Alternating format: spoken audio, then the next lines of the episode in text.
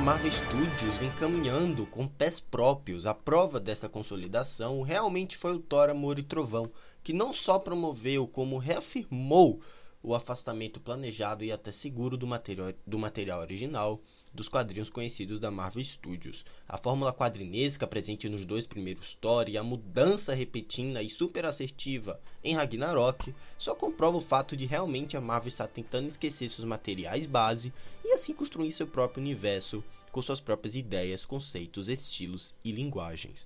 A fórmula de suas HQs como base ainda deve continuar, mas sem a necessidade de se prender àquela fonte e formatos presentes ali.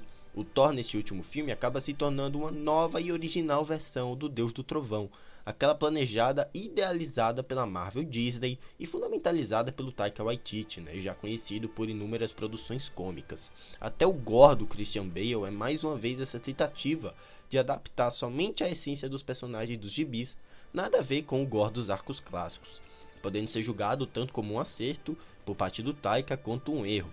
Então sim, galera, o esquecimento aos quadrinhos é proposital e necessário, até porque precisam se reinventar e cada vez mais agregar públicos novos. No fim, talvez a fase 4 seja realmente isso, sabe? Uma tentativa da Marvel de caminhar com pés próprios. É uma pena que muito, a, muitos a por conta dessa escolha, mas para mim, galera, tem muito mais erro pra gente comentar do que uma ideia de se recriar e levarem algo novo ao universo cinematográfico mais conhecido da sétima arte.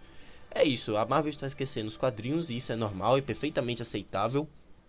E bom, a gente espera que novidades e, poxa, a criatividade tome conta da fase 5 da Marvel, mais pra frente, 5, 6, 7, e que a gente tenha realmente é, um ambiente de criatividade, de originalidade, de arte em geral presente na Marvel, né? Porque tem muito filme mediano saindo e não é isso que a Marvel sabe fazer de melhor. Mas enfim, é isso, vou deixando vocês por aqui. Essa é a minha opinião sobre esse assunto, né? De, o, tinha uma galera comentando que a Marvel estava esquecendo os quadrinhos e que isso é errado, não sei o que, eu não acho.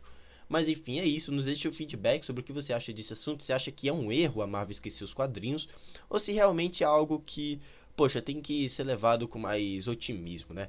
É isso, galera. Eu vou deixando vocês por aqui. Nos acompanhem na Cashbox com podcast de reviews exclusivos, assuntos variados, premiações do cinema, eventos da cultura pop. Nos acompanhem no Twitter com opiniões de filmes, séries e jogos. Primeiras impressões já de sair aqui no podcast. E é isso. Vou deixando vocês por aqui. Um grande abraço e até a próxima, galera. Tchau.